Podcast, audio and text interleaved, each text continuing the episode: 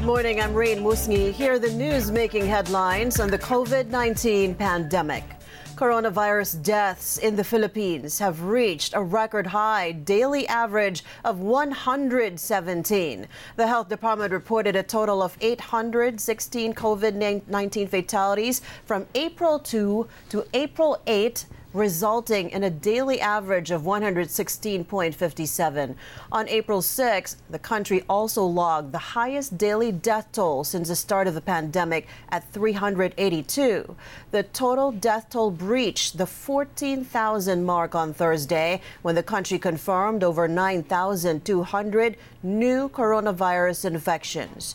The number of active cases now stands at over 167,000, the highest recorded in a day since the start of the pandemic.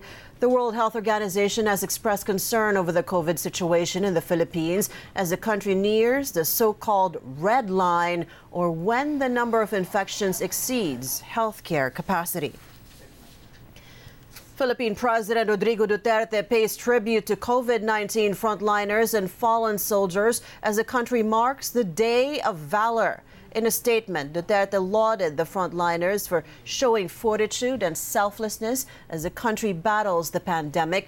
The president also honored fallen soldiers, saying their sacrifice became the bedrock of the Filipinos' resolve to uphold the country's liberties.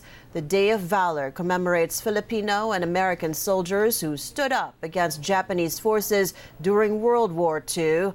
On April 9, 1942, some 76,000 Filipino and American troops surrendered to Japan as Bataan province fell to invaders.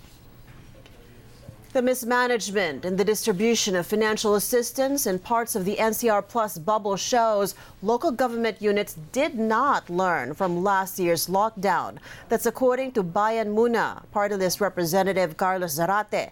Aside from the lack of preparedness of LGUs, Zarate says what's really causing the frenzy among the public is the meager 1,000 peso per individual aid the national government is providing. He says each family should have been given 10,000 pesos to tie them through the two week enhanced community quarantine. This is the real litmus case for litmus case for uh, the Duterte administration. Ano ba dapat i-prioritize talaga nila? The government is saying we will just continue with our build, build, build, no?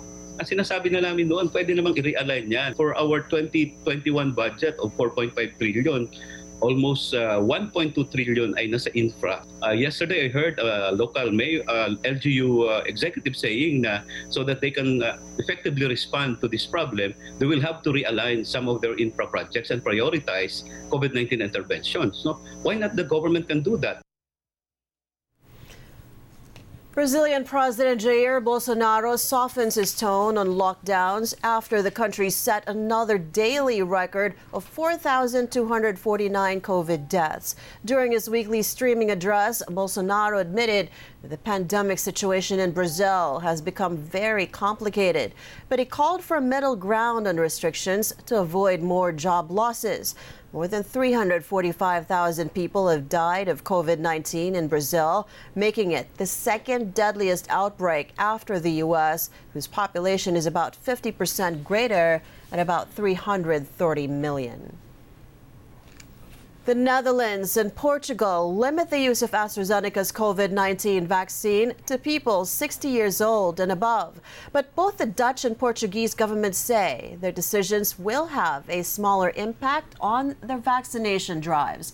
This comes a day after the European Medicines Agency said it found a possible link between the AstraZeneca jab and rare cases of blood clots. Multiple countries, including the Philippines, have restricted use of the jab following the news. Meanwhile, the African Union halts its plans to buy AstraZeneca's vaccine from the Serum Institute of India. It's now seeking more supplies from Johnson & Johnson instead. But officials deny this has anything to do with the safety concerns hounding AstraZeneca. And those are the latest. Keep it here on the ABS CBN News Channel.